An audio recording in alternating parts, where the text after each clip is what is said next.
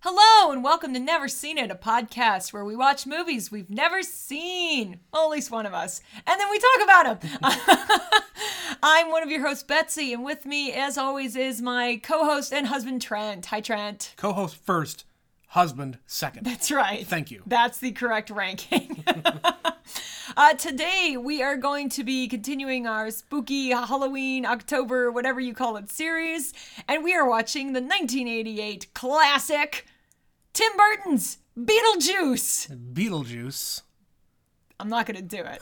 Anyway, I don't think it counts. I don't think it counts if uh, if, If it's, we if it's alternate. back and forth, yes. Yes, so I have seen this movie. Yeah. Hmm. Uh, weirdly precious few times, but you have never seen this movie. I have never seen Beetlejuice. However, I did watch the cartoon So did I. that came out. I Like a probably, year later. probably in the very early '90s. I was very aware of the Beetlejuice cartoon, but never watched the movie. I think I had a similar experience where I was introduced to the TV show 1st Mm-hmm. and then it wasn't until much, much later that I actually watched the movie. Okay. But this is, you know, this is Tim Burton. This is one of his earlier ones. This is a movie that people love. Yeah. They love this movie. Yeah. And it is one of those things, even if you've seen it, that culturally it's kind of just in the zeitgeist. It is in the world. People know Right. about it. Right. And it's having a resurgence right now. Sure. Because there's a Broadway musical. It's a Oh. fucking musical. and listen, I don't know how much you've been paying attention to the Broadway musical, but it was like doing okay. Yeah. And then it was kind of this slow burn where they announced it was going to close and Yeah. everybody it was the tipping point where everybody started to go Mm. and they had they had been on the cusp of being kicked out of the theater. They were bringing in another show and then the pandemic happened. Mm-hmm. Right. So Which- they actually were kind of rescued by this Right. because they're going to be coming back soon. Sure. And and when we were we took a vacation, the last time we took a proper vacation. Three years ago. No, it was 2019. Was it 2019? Yeah, Anyway. it was 2019 for your birthday. We went to New York City yes. and we were- happened to be in that district. Yep. And we saw the Beetlejuice signs and billboards everywhere. Yes, we went right for by the that theater. Yeah. so we went there when it was still a, a fairly new thing. Yes. So that's kind of what the present day account of Beetlejuice is. Yeah. Oh. But what do you know about the movie? Okay, so I'm going to make a confession here. So it's Michael Keaton as the title character. uh, I did not see a Michael Keaton movie until Birdman. How is it possible that you got all the way into your adult life without seeing a single Michael Keaton movie, considering the man has been in some of the most iconic roles in know. cinematic history? I know. I'm as surprised as you are. and he has kind of become he, he's had a huge resurgence. Absolutely. Huge. It's it's a uncanny. yeah. But f- since Birdman came out, which was kind of kind of about him, but not really, he fit into it very he was well. the perfect casting because It's- of his history. It's life imitating art. Yes. Or vice versa. Yes. Um, he was the perfect casting for it because everybody was just taking him out of it and putting him into like wh- wh- whatever the the Birdman character is. Replace Birdman with Batman, exactly. and that's exactly what this what this would have fit into. but Michael Keaton had been making movies Yeah. at that point for 30 years. Right, right. How have you And missed this he, boat? He, he did Birdman, which was an okay movie. We we saw that was I'd an like to see it Oscar. again. It won the Oscar, right? It did. It won Best Picture. It won Best Picture. He got nominated for it, Mm-hmm. uh, along with Emma Stone. yep. Yep. After that, he followed that up with um, Spotlight, which was my favorite movie of that year by a long shot. Mm-hmm. Um, and then yeah, he's just he got into Spider Man. He he's just been everywhere, Yes. and good on him. He's a great actor. And of course, you're aware of Batman, and you've Yes. seen a couple of. Yeah. You've seen one we of saw him, we we watched the first. You showed me the first Batman. and you still haven't seen Returns. I can't Nope. believe I Nope. haven't made you watch this. It's coming, folks. Oh, yeah. It's coming. Wait, I've seen the first Batman from Michael Keaton, but none of the rest of them. I haven't seen the. Who are the other ones? any of the other Batman. Any of the other Batman. I've seen most of the of the Clooney one to, to say, okay, yeah, I've seen them. Oh, Batman and Robin. Yeah. Oh, it's utter garbage, and I Yeah, love it. I right. love it. It's so bad. Uh, and I've seen Batman and Robin. but Beetlejuice. Oh wait, no, that that is Batman and Robin. Um, what's the other Batman one with Jim Forever. Carrey? Batman Forever. Forever. Yes. Okay. Okay. What? Whatever. That's we're anyway, not talking about Batman. but Beetlejuice- But Beetlejuice. I am. aw- I mean, clearly, I knew the joke about saying the name three times. Yep. Uh, I know Winona Ryder's in it as the girl. Mm-hmm. Other than that, I know it. I mean, I don't think it has anything to do with like Halloween or anything like No, that. it's just Tim Burton, so everybody sort of it's makes just it about Tim Burton Halloween. being weird, because of course that's just Tim Burton. Yes. And I, I didn't see Nightmare Nightmare Before Christmas until we were together, Yep. um, which was good. I, I enjoyed that. Um, Do you know anybody else who's in this movie? Because I know. don't. I know you know I really several don't. people. I really don't. I, ju- I think I know just the two. okay. Do you have any inkling of what the story is here?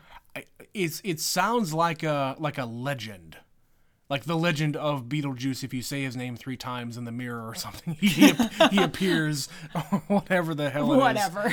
yeah, and like like I don't know what his what his story is. I don't know what he what his job is.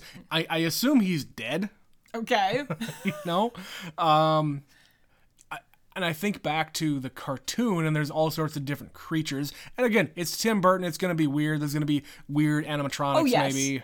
There's black and white stripes. There's Sure, I kooky know. set I pieces. know what he looks like as a character because Yes. his visage is just burned into my brain. Yes. But of course, not seeing the movie, I don't know.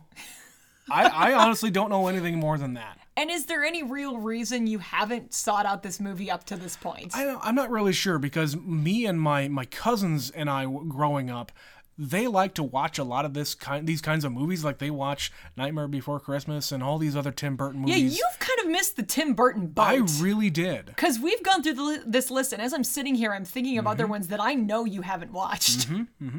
So that's interesting to me. Yeah, We'll get there. Uh, yeah, and I I don't. th- I mean, again, this came out in '88. I was born in '84. So I, I we really didn't go and see new movies. It wasn't a thing that they ever really played on TV.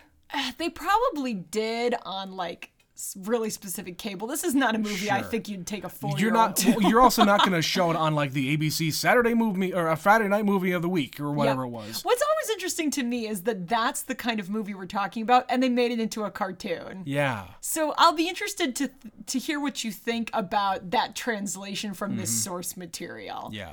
So I, I'm kind of curious if it's going to be another like Who Framed Roger Rabbit kind of a thing where oh my God, how did you show this to children? Well, let's go find out. So we're gonna go, we're gonna watch Beetlejuice, and we'll be right back.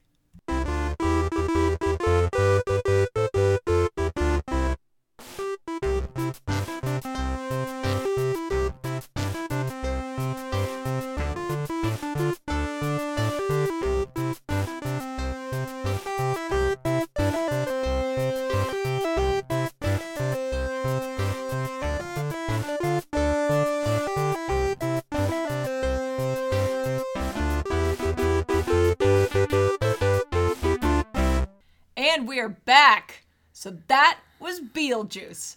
Trent, Beetlejuice. I'm not gonna do it. what were your immediate thoughts? How did you like it?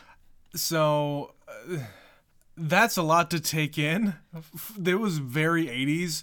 Oh yes. and very it was very much of the time i think with where like special effects were and with Yeah.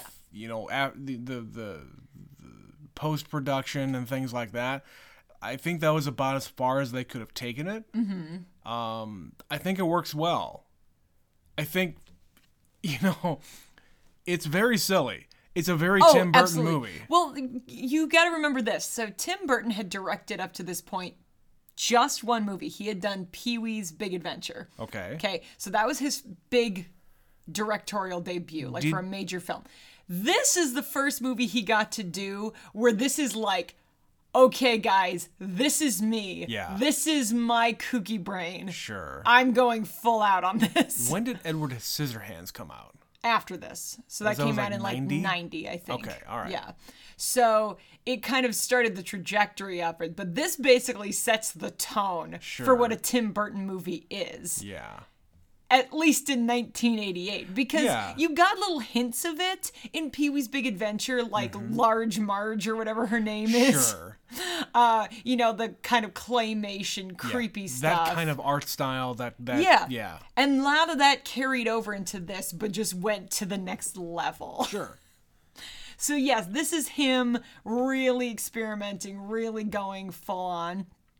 And this is also pretty early in a lot of these people's careers. So, I told you there were a lot of people in this that you definitely knew. Oh, sure. This is probably the youngest you've ever seen Alec Baldwin, Definitely. Gina Davis, Yep. Catherine O'Hara. This is, you know, two years before Home Alone. Mm-hmm. Yeah. Uh, Jeffrey Jones, the name you didn't know, but he's somebody you've seen in other things. He was Sure. probably best known as the principal from Ferris Bueller's Day Off. Yeah. Uh, but many other things, especially in the 80s and early 90s. Mm-hmm. Um, Robert Goulet shows up, and Dick Cavett. Dick Cavett. Those two. I don't understand. Oh, did, were they just doing the dude a favor or I something? don't what the know. hell are they doing in this movie? I have no idea why they are in this movie. and frankly, I think the last time I watched this, or like the first time I watched this, like in high school or something, I didn't know who Dick Cavett was. no. Because I grew up hearing about Johnny Carson Sure. as the late night show Which host. there is a, refer- a reference to in this movie. yeah, so I'm used to that talk show host. It sure. I didn't know there were others, Mm-hmm. and I didn't realize how significant Dick Cavett was. Yeah. And the fact that he is in this is very unusual. Yeah. and he's still alive. He's still kicking. He Sure. shows up once in a while. Yeah, he's he's showed up on a couple of podcasts that I listen to. Yeah. You know, he's he's just a dude hanging out. He pays attention like he always does Mm-hmm. to whatever the pop culture is. But you know, him him keeping current is more than I can say for myself for a lot of things. Yeah. He knows what's going know. on because he's in the industry. He's in the industry. He's Even if also he's out retired. of the industry. He's also very retired. so yeah, he was already done with his show at this point in 1988 Oh, yeah. by some years. But, but I don't know why he's here. I don't.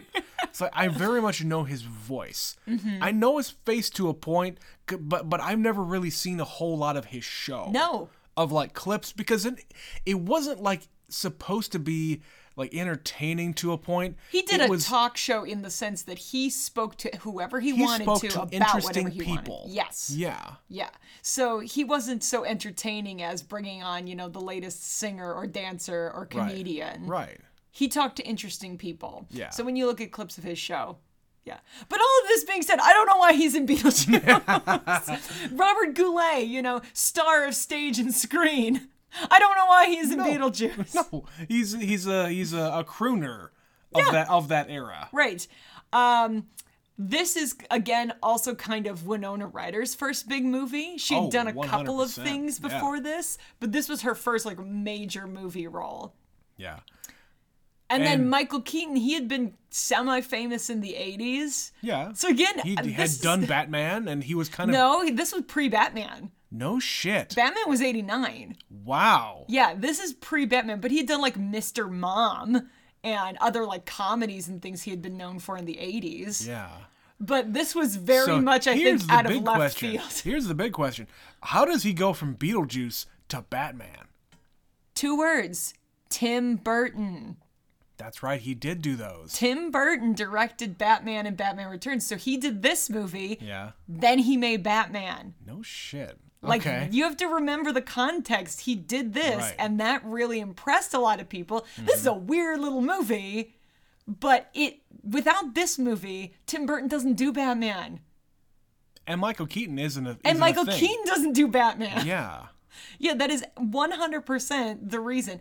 And like like somebody like Wes Anderson, Tim Burton has a tendency to reuse actors. You think? You know, we all think about Johnny Depp specifically. He certainly takes the cake. Well, but Winona Ryder. Winona Ryder's made a number. Yep. Mm-hmm. Michael Keaton made a few. So there are some recurring players. Catherine O'Hara. Catherine O'Hara has done at Mm. least voice work, if nothing else. Because she did a voice, she did the voice of Sally yeah. in uh Nightmare Before Christmas. Okay. Yeah. I'm sorry. I'm, I'm just trying to get br- bring my thoughts together here because yeah, that that sequence of events, I I, I had no idea Yeah. the, the the the timeline of of Tim Burton's career as well as Michael Keaton. Which is why I think this movie is so significant for so many people It because really is. it's sort of just that thing that really launched them off to the next level. yeah, and clearly it was successful enough Mm-hmm. to really launch this movie and launch all these careers. So now that you've seen this, Yeah. let's talk about the cartoon. So I, like you, said I saw the cartoon before I watched this movie. Yeah. And of course, it's a kids' cartoon show. Right. And Beetlejuice and Lydia are like cutesy little friends going on adventures. Right. And that is not what happens in this movie. And so the first time I saw this movie, I was like, oh, he's a really awful He's a villain. creature. Yeah, he's a villain. yes, Beetlejuice is the villain of this movie. He really is. And that, and I had no idea that, that we were gonna get that. Like the the, the and again, I don't remember hardly anything about the cartoon. Oh, I don't accept that in a cartoon, you know, they're buddies. yeah, They're buddies. Like, That's they- what I remember. It's basically Rick and Morty. Like Yeah, they, they some- go on adventures of Yeah. weird capacity. and there's sand snakes and there's bugs Yeah, and there's creepy yeah. ghosts and things. right, Yeah. and Beetlejuice is just kind of like brushing off, brushing it off like normal, and she's this goth queen Mm-hmm. uh, who's just going along with it. yeah. Which, by the way, I can see how girls your age really got into Winona Ryder and like got into their goth phase because of her. Oh yes. She girl looks good in a red wedding dress. Well, that and she's always wearing black at the Yeah, beginning with the a black veil. She wears a number of veils Yeah. and long gloves and big hats. Like I understand that the whole goth thing did not originate with Winona Ryder and her No. and her outfits here, but it got into more of her mainstream, I would suspect. I think a lot of people my age at least had a phase of trying it out because of Winona Ryder. sure, sure. She was kind of the the it girl for the time. Mm-hmm. You know, Well, and it's always uh, interesting to think about. She was in this movie, and then she was in Edward Scissorhands soon after. And in this movie, she's all in black, and in that movie, she's blonde and wears a lot of white. So, fun little nugget, fun little juxtaposition, if you will. Sure. And she also grew, grew the hell up. She was like 16 or something when she made this movie, but she's teeny tiny. Yeah. And then she's like a, fe- she is a woman the next time she worked with Tim Burton. Like just a couple of years later. Hmm. sure, but she still plays young. Oh, she does. She's playing a teenager Yeah. in in uh, Edward Scissorhands. I've only seen like half of that movie. Yeah. Well, I'm gonna fix that too. like I said, we could do an entire do a whole series Tim Burton of thing. just Tim Burton because there are a few I haven't watched, and there are a ton you haven't seen, and some that you don't even think about as being Tim Burton Mm-hmm. because they are not this Tim Burton. He has ventured Right, out right. and made other kinds of movies Sure. like Big Fish. Yeah, I'm I'm always surprised when I see a like Tim Burton's name on something. It's like, really? That doesn't seem like him. Right. This one, however, Is cue way cue the start of the movie, and it's a miniature model. Yeah. And there's Danny Elfman at the helm. Boom, Oh, boom, boom, boom, oh, boom, yeah. boom, boom, Danny boom. Elfman just all over this thing. Oh yeah. Like who else would it be? You were surprised, but no, he's been working with Danny Elfman forever. Yeah. Forever. I'm pretty sure he did Pee Wee's Big Adventure as well. Yeah. It Makes sense. So as long as we're at the beginning here, let's let's talk about it. Um the first thing, first thing. Beetlejuice is two words? Uh, no. It's In the title it So says it's- it's, it, there is a separation there. it's a little bit confusing because of course the title of the movie Mm-hmm. is B E E T L E J U I C E. Right. Beetle juice. which is how a The person phonetic would, way. It is the phonetic way of how you would say it. But in then- the in the movie- movie, it is very much not. it's Beetlegeist, Yeah. like the star, like B E T E L Yeah. G E U S E. But no American is going to read that and say Beetlejuice. No, So I get why they did it, but it is that is a detail that has always been strange to me. Yeah. That they spell it one way in the movie and then they say it. Is that some the title is different? Yeah, is that some suit somewhere saying, you know, I like the movie, but you gotta change the name. You gotta you gotta uh, uh, respell the name a different way because Middle America is not gonna know how to how to say that thing. They're gonna think it's some weird European thing. I mean, you could also have just called this something else because Beetlejuice doesn't show up for the first half hour, I- forty that's minutes. like halfway in my notes here. Forty-eight minutes in the movie, That's when he does should've- not show up. yeah, This is um this movie is an hour and a half long. Mm-hmm. Unbelievable. and he's the villain. he's the villain, but he's the title character.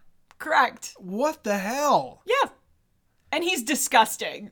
Oh sure. He's he is vile and handsy, and Ah, Yeah. he's got loogies and snakes and rats in his pocket. He's got he's got I mean, okay. So if this movie was made 4 years later, it would be, it would have starred Jim Carrey. probably 100%. Probably. Because the energy that he is coming off in this movie, Yeah. Michael Keaton, is all the way Jim Carrey. You don't think about Michael Keaton in this era as this kind of actor. Yeah. But he really is. He's very manic and just- frenetic. yeah. it just flows from one thing to the next, and it's really well done. Yes. It's super well done. I like him as this character. well, and like when he turns it off and he's like, I studied at Juilliard and I went Right. to business school and blah, blah, blah. And I've seen The Exorcist 167 times. like, yeah, he, he ebbs and flows with it where he brings the energy up Yeah. and then down and Yeah. then up and then down.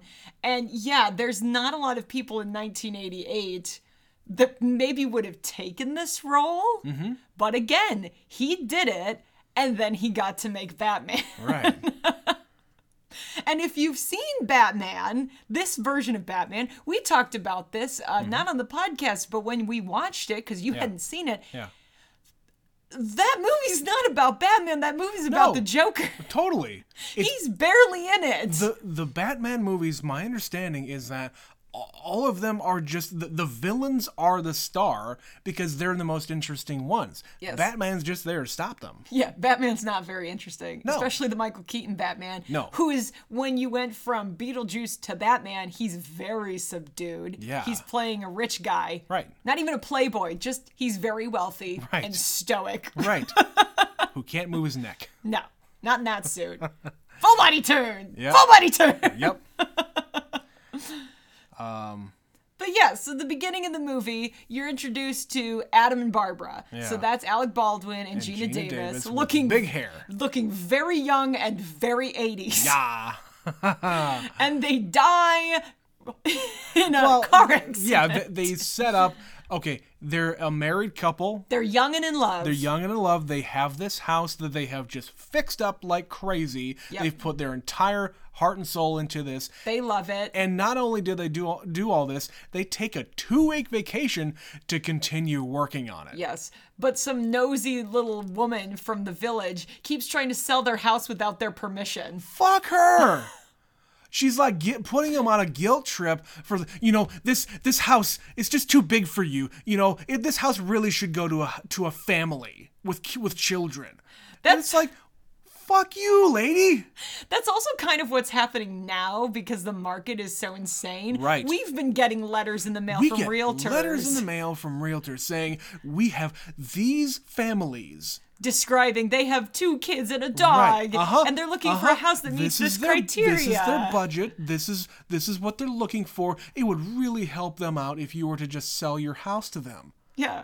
No. I live here. Where am I supposed to go? Same thing as these two. What? Who? It's their house. Right. They can live where they want to live. Some people live in bigger houses. Yeah. And it's just them. Right. we live in a four bedroom house and it's just us. Right. So, hey, fuck off, lady. and any, and any other realtor who's trying to get us to sell the house. Anyway, I just wanted to have that out there for the record. I don't like that. yeah, this woman has no business sending people photos of the house and trying to sell it Yeah. on their behalf when they have repeatedly told her no. Right. We have no interest. We are not looking to sell. We don't need a buyer. Get off our property. Stop creeping in my basement window. Right. Stop showing up. Fuck off. you busybody. Yeah. So yeah, that's who these people are. They're trying to have a kid, but have so far been unsuccessful. Right. And they just run to the village He- to get something. He he runs uh, the hardware store in town. Yep. They run to st- they run to the store, which is maybe like a mile, Yeah. two miles, uh, aw- from where they live. in this podunk historic village. yeah, in Connecticut. Yes. Yeah. Th- So they go run to the store to get some hardware from the store that he owns, goes in, grabs it, comes back. And before we even get to what happens, the, you saw that there, that dog that they almost hit, that killed him, they almost hit again. Yes, the dog is just wandering when, around. When they get into town. Yes, they slowed down and had a chance to get out of the way Right. of the dog. Right. As they're like saying hi to, to, That to the dog neighbors. is a menace to this It small really town. is. It really is. And Someone yeah. put that dog on a leash. And as they're leaving, they almost hit the dog again, and they swerve to get out of the way, and they run through this covered bridge Mm-hmm. over a very small creek. It looked very small from the beginning, but then the car goes down into it, and then, oh, that's apparently really, really deep. Uh, it's deep enough, and they land upside down. That It's kills true. them. It's true. They drown. Yep. But they get So back. yeah, very dark. Yeah. Very But dark. it's also very funny because the dog is like standing on a, a broken board, holding them aloft. and Very when, cartoonish. when the dog moves, that's what makes them fall into the water. Yeah. Yeah, it's it's funny. Like we need to get these characters taken care of very quickly. Like happy and alive, very dead. and yeah, they get back to the house and they don't know how they got there. Yeah. And they realize that you know, the, her fingers start on fire, and he decides to go outside, but ends up in this vast desert. Yeah. So this what did, void. What did you think She- of the void? Yeah, she can't see herself in in a mirror. Yep. Um. Yeah, he's gone. He weird goes. things happening with the fire. He goes into the void and Yeah. he's gone for seconds, but she says you've been gone for two hours and it's now nighttime. right. So what do you think of the void? So the, like visually, I think them in in the desert void area thing, whatever that happens to be, is is a is a well, what I said about the um, the special effects Yes. Mm-hmm. being as good as they could have been for 88 that's what i'm referring to Yeah. Yep. And you kind of get there's um there's some mix of computers, green screen, and then the uh the stop motion stuff stop motion yeah. stuff. yeah yeah yeah Yeah, and he doesn't get a good look at it at that moment because she pulls him back. But yeah, they Right. pretty much establish pretty quickly that they're dead because they have a book. right This is a handbook for the recently deceased. and they quickly figure out, I don't think we made it out of the car crash. so that's where we start. yeah And they're basically just trying to figure out what the heck's going on. And meanwhile, nosy Miss What's Her Butt has, Realtor. has sold their house. And very this- quickly very quickly, and this new family is moving in. So it's Charles and Delia Dietz and their daughter Lydia. And they're uppity New York types who Mm-hmm. have decided to move to Connecticut to get away from the city, yes to move uh, into the countryside and relax. yeah and he seems to work as some kind of real estate Yeah, he's like a developer, it seems like. Yeah. And they make some mention at one point that he had like a nervous breakdown, Right. and that's why they're moving here. right But of course, his wife is Catherine O'Hara, who is who has given us sculptor. given us little hints of some of her roles to come. She's Uh-huh. a little mannequin crazy. uh and of course, she hates it. But Lydia's like, I could live here. This is all right. Well, th- basically, Lydia says, "Well, if she hates it, then I love it." Yeah, Because stepmom, because it's her stepmom. stepmom, yeah, Exactly. And so the the couple is wanting to get this family out of their house. So that's the premise of this movie. Yeah. So they're dead. There's a new horrible family ruining their house. And I have a question about this. Mm-hmm. All right. And I thought about this while I was watching. This woman sold their house. Why did she leave all their stuff in the house? Hmm. All their books, all their furniture, their wedding dress and tuxedo. All of this Hmm. stuff is just in the house. You sold it as is? Well, and and the the house gets sold very quickly, right? Yeah. So, th- how long have they even been dead? Well, they make a Th- I mention think of a they- couple of months. Yeah. But it's basically to them no time at all. I would say it's the the 1 to 2 months. Sure. Which we've bought houses before. Escrow usually takes about two months. Yeah. So from the time they're dead, how did they go through whatever paperwork and bureaucracy that it has to to just get put on to the market and be offered to this to now the woman even said the realtor even said that they were showing it to a couple in in New York. I assume it's the same people. Uh, they they could have been. They could have been. Now that you say that, yes. So they might have already had the offer on the table. But you're Sure. right because it's like when you die, you have to settle all of your estates, and they don't Right. have any kids. Yeah, they so have no it- children. their family has to get involved. What Right. family they might have. Right. The family would have to get We're gonna involved. poke plot holes in It's like, ag- again, again, we have bought houses before. It takes time, and especially if you're dead. sure, If you died, they have to settle your estate before that house can just be sold. exactly. Like, where is the money going to? Who who bought that? Who was getting the money from that house? Right. That It's sale. Like the realtor doesn't. and their house is full of their stuff. They didn't get rid of their stuff. What is up with this? okay. Okay. So, we when we bought this house, the woman who was living here was an older woman. She had an accident in the, in the house, didn't die. No, she just got, was too old to be alone. She was in too the old to be house. alone in the house. They put her up in an assisted living center, and the family came in and cleared out the house. Quote Asked- unquote cleared out. Asked us if there was anything that we really wanted to s- to have stay, stuff that wasn't attached. Um, she had this like uh, ping pong table in the basement. There was a uh, curio cabinet stuck in the corner u- upstairs. There's a big, ca- a couple of cabinets in the basement. no, they- like bigger items. that, They asked us if they wanted if we wanted to keep anything, and we said no. Right. But the kids got lazy and they Yeah. just left. it. And they left like three or four big items in the house. No, the ping pong table, thank God, went. Yeah. That would have been too much to yeah, handle. we, we had no use. I would have called and yelled at somebody. If it was a pool table, we would have kept it, but nah, we're not into that. But yeah, they left a bunch of stuff in the house, and you know we could have sold a lot of it. We could have just taken it to the dump, but yeah, whatever. we'll use an extra cabinet. sure. Who cares? But yeah, in in- in this case, they leave everything.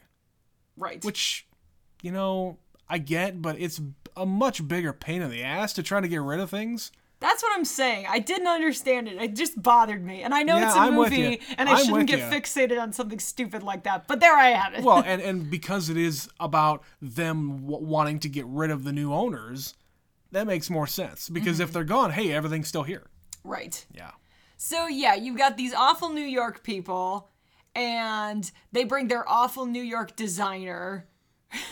Who just starts, you know, spray painting up the house with the different colors and rip out this wall and get rid of that and do this. well i'll say this they really needed to rip out some walls in that house because good god everything was wallpaper It was, it was a lot. everything was the same wallpaper It was like an old 1930s kind of wallpaper, hideous top to bottom. hideous Yes, it certainly needed an update. oh my god But of course, they're all in the house and nobody can see these two ghosts yes that are in there. Well, and they have the book, the handbook for p- recently deceased people, but they can't really make hide nor hair of it. No. I- It's it's worded in a very obtuse way, and they just don't get it. And they're not really taking the time to study it either. No, they're lazy ghosts. They're just trying to, you know, do things like, you know, appear in closets as if they've hung themselves, and she chops off his head. And Well, they crap like certainly that. learned how to do all that. They're just making it up as they go, but they Yeah. don't do it. No, the uh, the line that I loved about the redesign, Catherine Harris screaming, "If you don't let me gut this house, I will go insane and I will take you with me." like I said, it's little moments of when we get to see manic Catherine O'Hara, who I love. I love her, and I love when she gets to be a little nuts. I think she does too. oh yes, oh yes, we've grown accustomed to letting her loose. So yeah, it's not working. They haven't read the book. They aren't trying very hard. Uh, but Lydia can see them. They find out that Lydia can see them, Yeah. and no one else can. And then they're like, "Well, what do we do? I don't understand what's happening." And there's an ad in their book for Beetlejuice. Yeah. So basically, he's a bioexorcist who's trying to get their business, and then he has like a cheesy commercial that shows up. it just on the shows up on TV.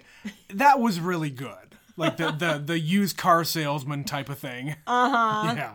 Infomercial. Uh-huh. Oh, yeah. Act now, and you'll throw in a demon possession. What do you want me to do? I'll do anything. I'm crazy. yeah, I thought you'd like that. Yeah. that bit's funny. Um, but they can't figure it out. They're not trying very hard, so they have to go seek help. And they basically have to, in the book, what little they've read, it says draw a Yeah. door in the event of an emergency Right. Mm-hmm. and knock three times. So they knock and they go into this like weird The whatever the underworld is. waiting room. Right. waiting room of the under of Yeah. the undead Yeah. That's essentially what it is.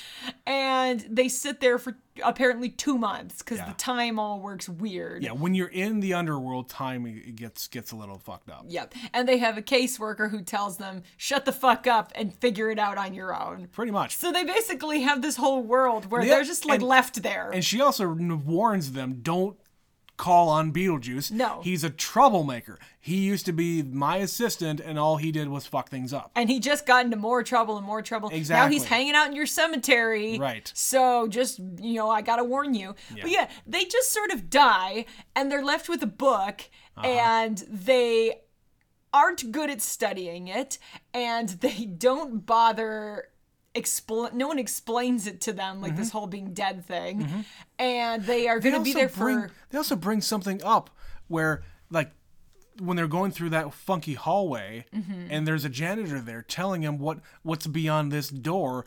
They open up this door, and it's a bunch of what do they call it? Sp- Dead spirit. It's basically Exorcised. Mm-hmm. exorcised dead spirits, I guess. And this is what dead people look like when they die. yeah they're just kind of floating in the ether because there's Right. nowhere else for them to go Right. They introduce this, but never bring it up again. No. Uh, and we find out that they're going to be ghosts for 125 years. Mm-hmm. Why that number, I don't know. Eh. But they have 125 years to figure their shit out. yeah and they they're lucky because i guess they die in their home or near their home so they get to haunt their own home yes. Yes, they're they are allowed to stay there, but it's up to them to get these people out. If you want them Right. out, get them out yourself. otherwise you gotta le- d- learn the, to live with them Mm. Uh, but in the meantime, while they disappear, Lydia gets a hold of their handbook. Mm-hmm. So she reads it and understands it all. right well and she even says well the reason i can see you is because i'm a little weird too yeah. which is fine I'm strange. Yeah. And people ignore the strange. sure But yeah, so they try a couple of different things like they're they're uh wearing sheets and moaning and of course Lydia thinks it's her her dad and hi- her stepmom having sex. right I'm a child. i'm a child knock it off Would you stop that and taking their picture? If you're going to do kinky sex shit, you know, do it in your own bedroom. right They're literally wearing sheets and looking like ghosts and then and cut cutting the holes in holes out for them. the eyes But of course, she can see them. Yeah. And she is, you know, non. She's just completely unfazed. well and she also picks up one of the polaroids that she takes which by the way polaroids That's right. 1988. She took several in a row. well, and she picks it up, and uh, it wouldn't be developed that quickly. It, it wouldn't show up that quickly, Betsy.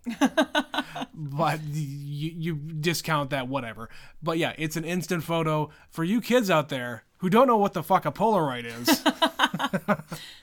it is a, a photo you take and a thing prints out and it's all it's just develops automatically. Yeah, they look like Anyway. shit. They've And- always and looked they, like and shit. they look like crap. Yeah, uh, but they can see. She s- looks at it and says, "Oh, there are no legs here, yeah. Lieutenant Dan. You ain't got no legs." Because um, yeah, they they can. The camera picks up the sheets because they have physical form, but the the ghosts do not. They do not have corporeal form. That's right. So she figures out there's these ghosts here. She tries to tell her her stepmom, Yeah, and they of course she doesn't believe her, of course. and she says, "Shut up! I'm having a dinner party. We're gonna have a dinner party." Right. And we also find out that, yeah, they were waiting in that waiting room for months. Yes. And they were able to just redo the entire house Yes. in that time. It looks like like a fucking haunted house now, in the sense that it's ironic and like Right. gr- black and gray. it is, again, Colorless. hideous. I would have rather have the old way. Yes. At least the old way, it looked like you were living in an old house. I don't know what the fuck this was. No. She's an artiste, though, and she has an artiste designing for her. she thinks she's an artist. Yes, she is a sculptor, and it is dangerous. her sculpture is danger. and, uh, hang on, I lost my train of thought. Oh, it's about this point in the movie where we finally meet Beetlejuice. Yeah. So they know they have to say his name three times Mm-hmm. to get him to appear. But in the scenario of the ghost, they end up being kind of zapped into the model up in the attic. Mm-hmm. Yeah. And they have to dig up his grave. Right. So he's literally in a cemetery with an, a, pl- uh, a gravestone, Mm-hmm. a headstone, pointing down that says, Here he is. Here it He's is. here. Beetlejuice. And so they start digging. I liked this little bit because, of course, it's a model, and they did Right. it It's all, all, to the styro- scale. yeah, it's all the styrofoam stuff and other Yeah. other the materials. grass is foam, so Yeah. they pull the foam up, Yeah. and then they're digging, and it's little bits of like cardboard, cardboard yeah. and paper, Yeah. and just like I and I didn't get that to, uh, at the beginning, but I think as the time went on, I did get it. that. It like was, wa- like it like it was the model itself. It wasn't Yes. just some weird thing that he was making. no, they were actually the model that Adam was playing with yeah, at the yeah. beginning of the movie. Yeah, Uh-huh. yeah. Because again, they left all their stuff there. and yeah, like I said earlier, Beetlejuice is awful. He Uh-huh. is he is manic and creepy and handsy and disgusting. Uh-huh. so of course Gina Davis quickly decides, no, no, change my mind. Nope, not we're doing done. it. We're, We're, done. not helping. Nope, you're no. We can do this on our own. We're gonna do it. Here we go. And so they have the dinner party, and of course, at the dinner party, we get the scene that probably everybody, if you've seen a scene from Beetlejuice, this is the scene, is when she starts lip singing to Deo, "Daylight Come" and "Me One Go Home." this is a very famous scene, very famous. Had you seen this scene? No. How? Trent! If No. there's anything from this movie, there's like about three moments I can think of that I've seen out of context. So out of context from this movie, I have seen most of the scenes where Beetlejuice is on screen, Uh-huh. except for the endings, yeah. like him in the graveyard, um, him talking Him with, saying showtime. Showtime. Yeah, Yeah, it's that's that's one Showtime. thing. Uh, and at the very end, when Lydia is on on the strings and dancing to the other song that plays at the end of the movie. Yep. I saw that. But you hadn't seen Otherwise, the I dinner had scene. I'd never seen the dinner scene. Ever. That's insane to me. Nope. That is absolutely insane. Because most people, when they're like, tell me a scene in Beetlejuice, this is probably the one they Sure, think and it was of. hilarious. So yeah, they basically possess all the people at the dinner party Right. and make them dance and sing and shake their ass Yeah. and beat drums, and then the shrimp in the bowls become human hands and like shove them their faces. sure, and the point of that is to scare them away, but instead yes, they loved it. they loved it. It was great. oh, great fun. this is great. There's ghosts in our house, and we can, like any good capitalist, bank on this. Right. Let's buy up the entire town. Have this be this haunted thing. Have this be this haunted We'll thing. make it the we'll make it the paranormal like center of the world Yeah. basically we're gonna have everybody come here and there's gonna be this and there's gonna be that and let's get that developer down here he's gonna buy up the whole town Robert Goulet, let's get down here. that's right robert goulet come on this is great we've got ghosts but of course dick cavett and all the other people just kind of are like i need proof really that wasn't enough you were Right. literally possessed I want to see a ghost. and you didn't okay that's you are really not easily impressed are you No. and I think so this movie does a bad job, I think, of conv- uh, what am I trying to say? Convincing the audience that the people in the movie are serious. well that's if bec- that makes sense. Because this is a ridiculous thing happening to them and they're not reacting to it whatsoever. not appropriately Not anyway. appropriately, no. Now, if everybody if everybody reacted the same way, I would have a different opinion. But some people are way into it and some people are not. I, I don't know. It, the the reactions are not natural to me. I know it's a movie, but damn it, that's that's just weird. i think that's part of why people like it is they don't act like normal people Yeah. everybody in this movie who's supposed to be normal is also a little bit weird Yeah. that's sort of a tim burton thing and there's certain movies that by all rights should have been Tim Burton.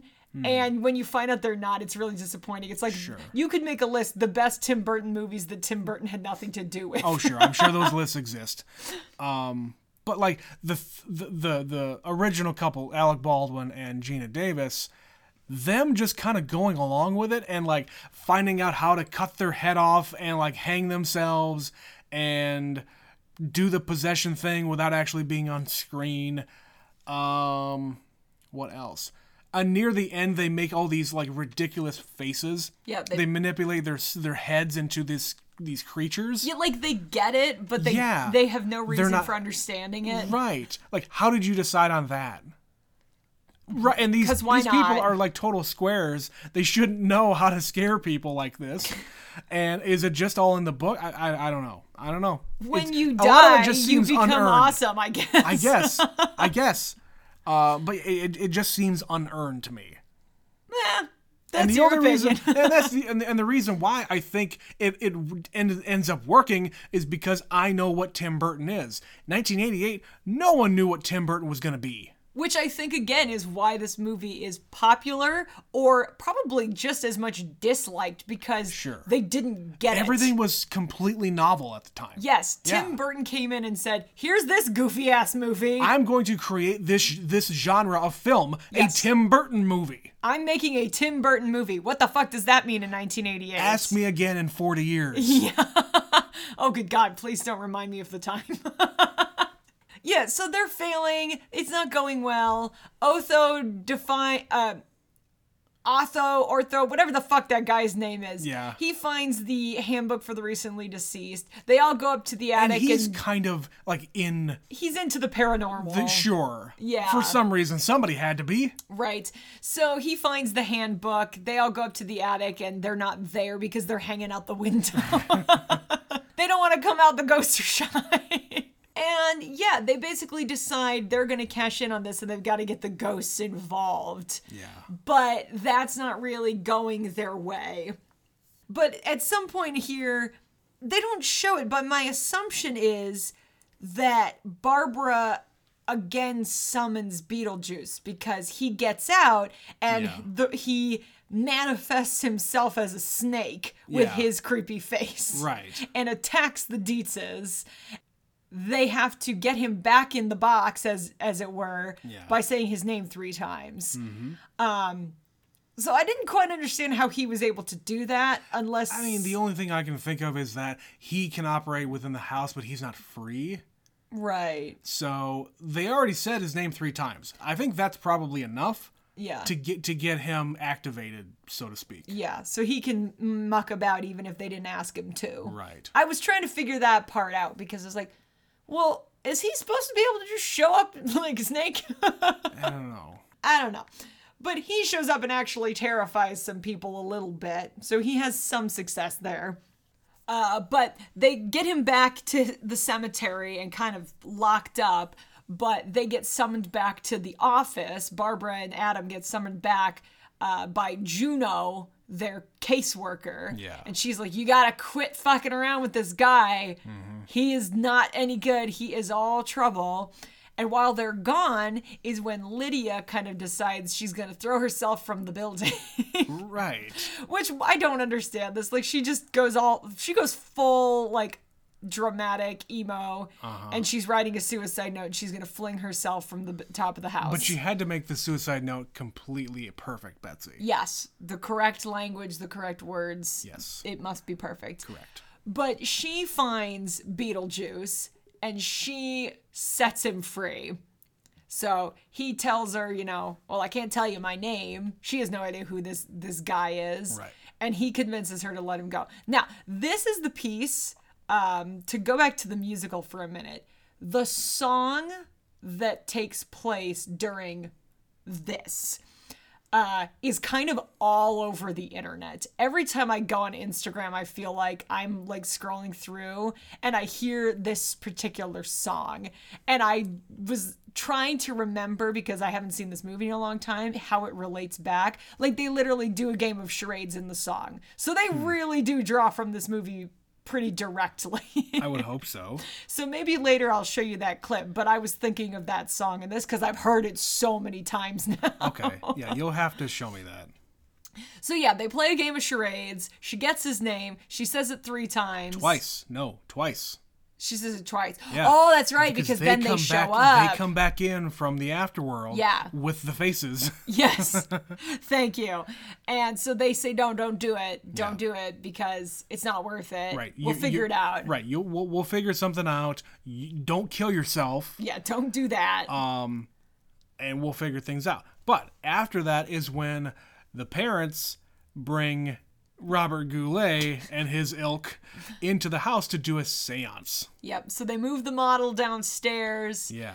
Well, Mm-hmm. the first ghost he won't come first down. first the dad does a presentation, Yep. the real estate can presentation. buy up the whole town. Gonna buy up the whole town and do all this shit. He's not impressed by that, so we'll do something else. Yep. So what's his name is going to do a séance, and you have to have a piece of uh, p- a personal effect from the deceased. Right. So again, plot point. The house was full of their stuff. Yep. They got rid of all their stuff in the remodel. But they kept the wedding dress and the wedding suit. Yes. Maybe they just didn't do anything with that closet. I don't know. It's too small. It's too small to do anything with Betsy. I don't know. But you just keep that in there. why I'm not? just going to keep keep harping on this plot hole. I agree with you. So they do it, and the two of them get sucked into their wedding clothing and they start getting old. My assumption here is this is basically like them being exercised and they're going to really die and Yeah. go to that void. I have to imagine that's Maybe the purpose that's of this. what that is. Yeah. Like they had to show that earlier for it to make sense later why Mm-hmm. they're getting all old and rotten and decrepit. yeah. So at this point is when Lydia summons Beetlejuice Yeah. and all hell breaks loose. Sure. And the last sequence goes really fast. Yeah. Like he gets out and just terrifies everybody, Well, terrorizes everybody. And before she even does that, he tells her, "Okay, well, I, I'll, I'll come out and help you, but you need to marry me." yeah, there's like this rule, I want to get out for good. It's like a Right. green card. Right. and he, yeah, that's how he explains it. Mm-hmm. Yeah. Yeah, so he he busts free and he stops the seance, so it basically saves Adam and Barbara from Mm-hmm. sure demise. He blasts Robert Goulet through the ceiling. And we don't see him again. Mm-hmm. Nope. God knows where he ended up. Eh.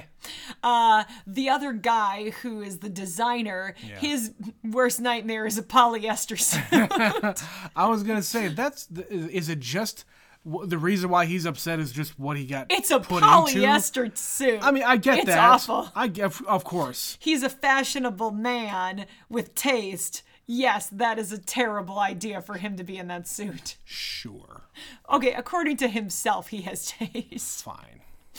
And then they jump right into the wedding, and everybody starts saying his name but being stopped. So Adam is shrunk down and thrown into the model and Barbara says it but then ends up in the the vast void, the desert. Yeah.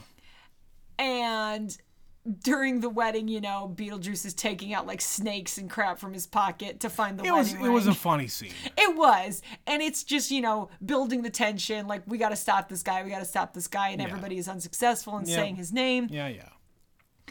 And Barbara saves the day by riding the sand snake through the desert into the house and swallows Beetlejuice whole. Sure.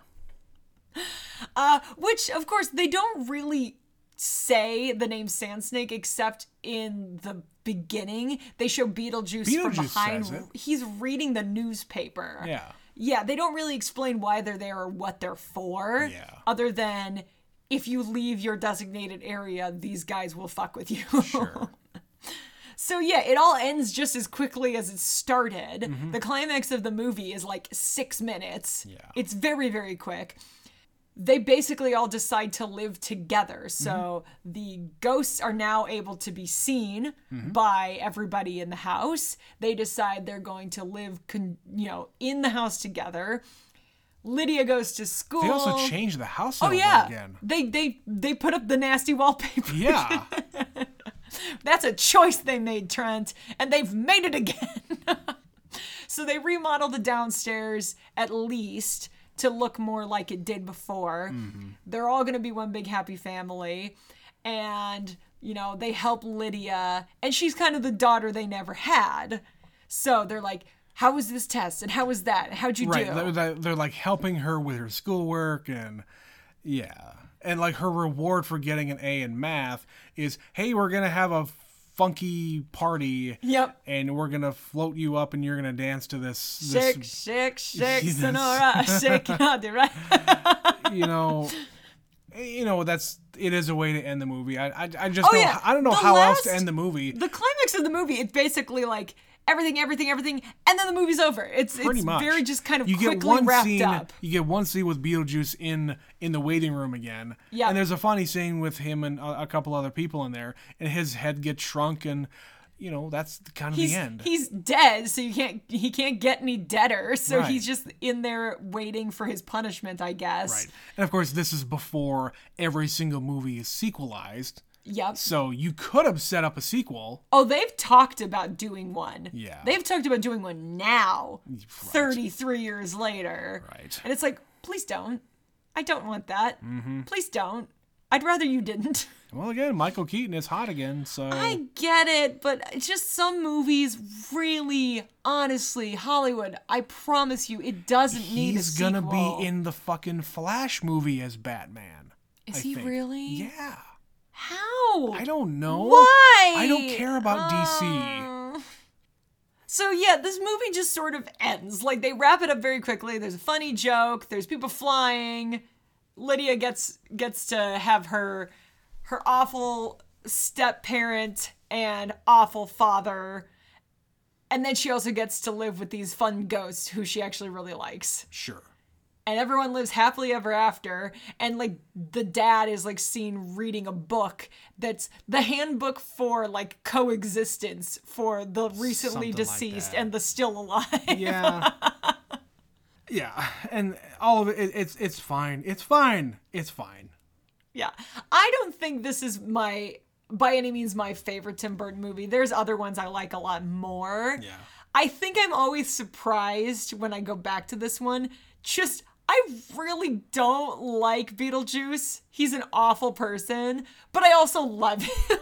I like his scenes. I think like- he's funny. I like Michael Keaton as Beetlejuice, but Yeah. Beetlejuice himself is awful. yeah. He's disgusting and vile and handsy, like I said before. Mm-hmm, So it's interesting to me that someone watched this movie. He says the F word. Right. That was the other. This is a PG this is movie. a fucking PG movie, and he says fucking in it. he does. What? He does. What? And so that somebody looked at this character and thought he would make a great cartoon. Right. He's a good role model for the youth of today. Well, you know, when you look at the cartoon itself, he looks about the same way. Yeah. He looks awful. That striped suit is so fucking iconic. it is. It is iconic. And he only wears it at the very end. Yeah. the one scene right at the end of the movie is the only time you see him in the black and white pinstripes. But it fits. It's it's on all the posters. Mm-hmm. It's in the cartoon. Yep. Yeah. So yeah, we've we've not talked about this on here, and you know. So last year at my at my job, they had this commission, if you will. They wanted to do a Tim Burton art display, and they asked people at work to put a piece together. And I was asked, "Who is your favorite Tim Burton character?" And I said, "Tim Burton," because. It's true. I mean, there's a lot of good ones to choose from, The but whole movie is just him. but it's all coming from this guy's brain. So I did a piece that involved a lot of black and white stripes, and that was kind of a recurring theme in everybody's pieces. Because it's just so quintessentially Tim Burton. When you think Tim Burton, you think of Beetlejuice. That's where it began, and it carries through. It's like these spooky black and white, and then little pops of color. It's that way in Batman. It's that way in, uh, you know, Nightmare Before Christmas. Corpse Bride. Corpse Bride. Yeah, Th- it's all coming from the same place. Like he has, he does a lot of drawings, and Tim Burton is an artist in his own right too. Mm-hmm. Like, and they're all these creepy little wide-eyed sketches. It's all unique stuff. It's so It doesn't unique. look like anything else out there. no, and that's why his movies are such visual, interesting things. Yeah. and this is the first time he got to run wild with it. So I think there's a lot of qualities to this movie, and there's Mm-hmm. a lot of reasons it is an important movie. Yeah, i- if for nothing those else, facts. If nothing else, I, I would say that it is an important movie for the future of t- the Tim Burton franchise. Yes, for Tim Burton himself, for everything he made after. And everything he touched, It put him on the map. Because there are a lot of movies out there that he was involved in Mm-hmm. that he did not direct, yeah, which is why, you know, a- anytime there's a movie that he touches, even if he doesn't direct it, they make sure to put his name on it somewhere. Right. Produced by, Well, written yeah. by, like or Nightmare anything. Before Christmas, it's kind of not really his thing, but it's all oh, it's all his thing. sure he just didn't direct it no, yeah nope. but i i uh, so me coming in for the first time seeing this i i like it it's fine Eh, there are there are a lot of funny parts to it there just needed to be more beetlejuice Mm-hmm. honestly 48 minutes into an to an hour and a half movie and you're not showing me the main character till then Yeah. and you're not even showing me who the who the antagonist is He's not the main character. He's That's the whole not. thing. he's not yeah, and he's the MacGuffin. I guess. I guess. So that that's about all I can cer- really say about it is that there needed to be more of the main character. And maybe that's why we get more in other forms. Why we have a show, why there's a musical, why this is having Yeah, more of a connection now with people. maybe. This many years later, all of a sudden, Beetlejuice is relevant, relevant again. And you wouldn't think, again, that this would make a musical, but you'd be amazed when you can make a musical and have it be successful. Well, we thank- talked about it in the last episode. There's an American Psycho musical. Right. That's two of these that are now musicals. But yeah, me never seeing this, I I knew most of the references, like the famous scenes and the famous um, sayings, like the Showtime, it's it's Showtime or whatever it is. Again, it's a very Jim Carrey, just him just pulling out a slogan for a movie. but anyway, Five years before Jim Carrey. she right. But I think that's where we're gonna leave it today, Betsy. We do have an email to read before we uh, end this thing. Uh, from Mitch, Hi, Mitch. Mitch, Saskatoon Mitch, uh, about the Hurt Locker. Let's let's get out of the Halloween mode and go back to back to wartime, Betsy. Uh, from Mitch about the Hurt Locker. Hello. I was able to play the home version of Never Seen It again this past week for the film The Hurt Locker. It is much more fun when I can experience everything along with you guys. So, yeah.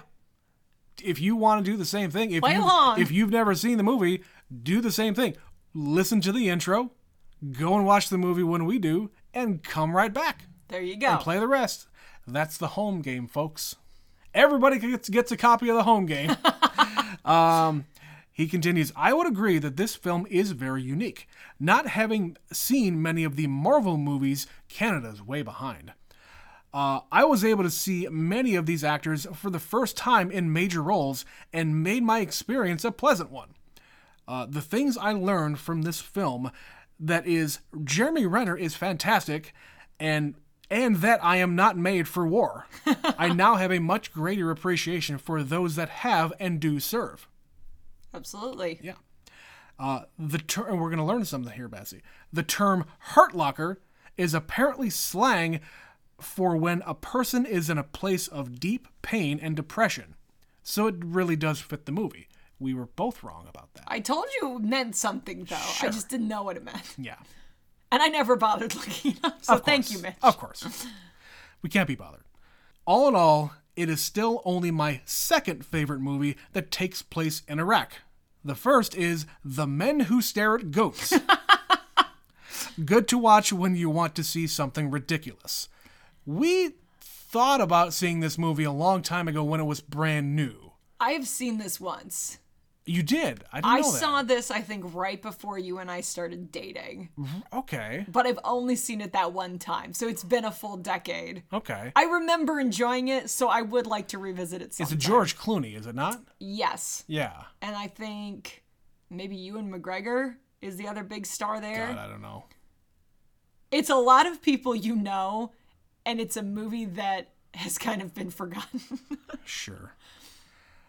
And I think it got kind of mixed reviews too, so which I, I wasn't that into. I I remember liking it, but I don't remember anything about it. Okay. Fair enough. Uh, Mitch continues. At some point in the past, you talked about movies where men could cry. I believe it was Field of Dreams. Well, here is a list of some top movies men can cry in.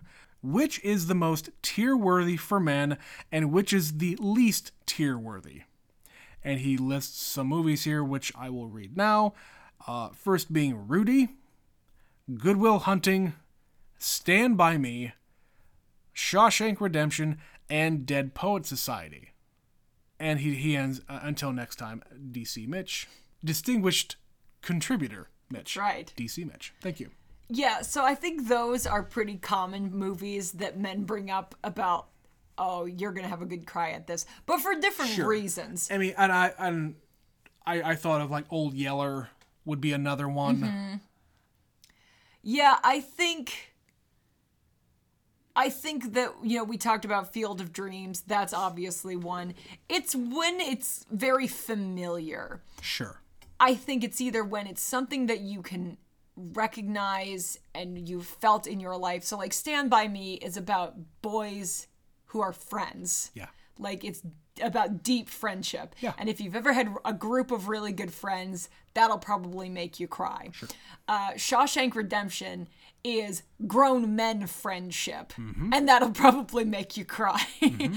um, Rudy, it's sport ball, and it'll probably make you cry. you know, for all different reasons. Goodwill Hunting, you talked about this. This one always gets to you. There is one moment in Goodwill Hunting that always gets to me. Yeah, and Every it's- single time. It, it is one of my favorite movies, and it's the moment at the very end. Spoilers for Goodwill Hunting. It is a, at the very end, Will, uh, w- where uh, Will and his his therapist they get together for the final time, and the therapist is giving him his final evaluation. They have a of him. breakthrough, basically. they essentially have a breakthrough and he keeps saying hey you know what all this stuff in this in these results here i don't give a fuck about it man this this is nothing That's your past. that's your past you got a future here and none of this stuff in this pamphlet is your fault mm-hmm. and he keeps on saying it it's not your fault it's not your fault yeah. it's not your fault. Yeah. And he finally, finally gets through cracks to him, him. and he gets to him, and right there, I always break down. Yeah. that that that moment right there is just two great actors really, really selling it. Mm-hmm. and he's not giving up on him. And that's you know, it's that thing and same thing with Dead Poet Society. You haven't seen this Yep. one, another Robin Williams movie. Yep. It's about having a mentor. It's Yeah. about having somebody who believes in you and Somebody- who you believe in You them. can really, really look up to this person. Yes. I, I know about the movie. I haven't seen all of it since.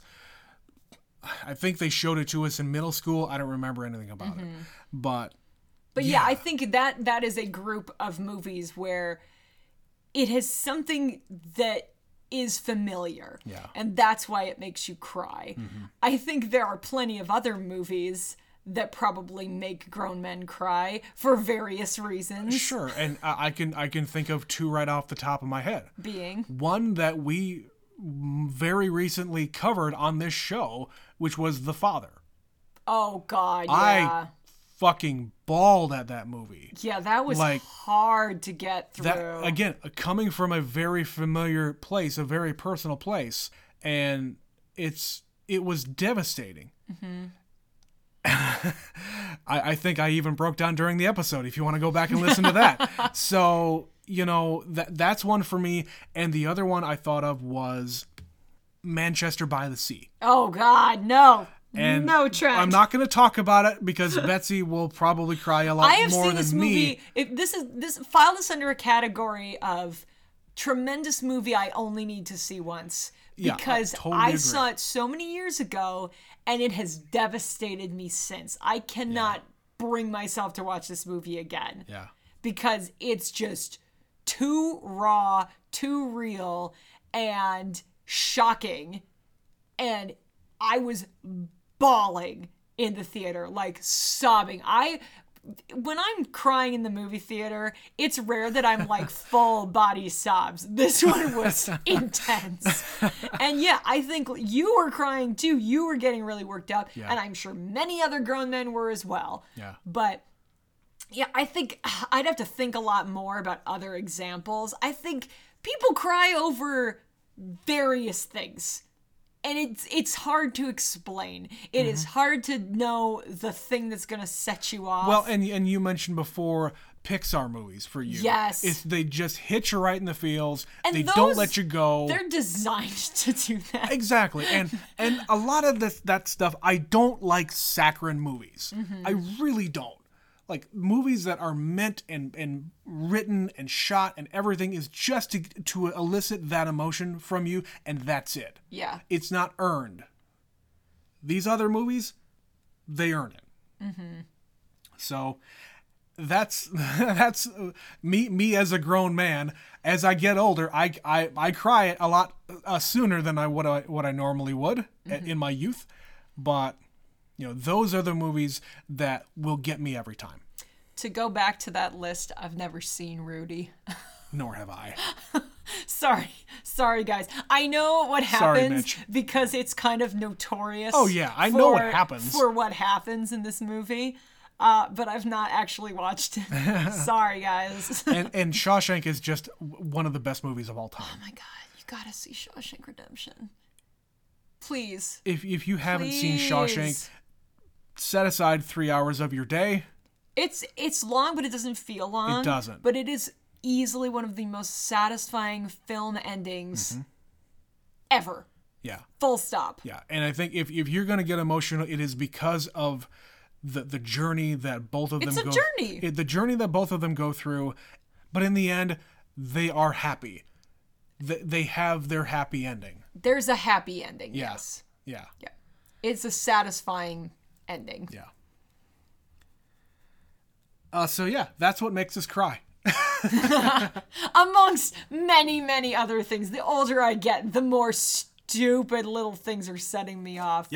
I get emotional over really ridiculous movies that are tr- you know like rom-coms, romances, like really bad ones that I know are really bad. I watched a really bad one yesterday and I don't care. And I'm like, it's so happy. They're together. if it has a happy ending and you play the swooping music, I'm in. Like I'll give you the tears. I don't give a fuck. Be proud to cry, everyone. Be proud to cry, listeners. Yes. So that's it. That's this episode. That's where we're going to leave it. So, what movies make you cry? Tell Yeah. us. Yeah. What do you like? What makes you what, al- sob? what always gets you Uh, like and and and are these examples we've given are they do, do they get to you do you think that old yeller really deserved it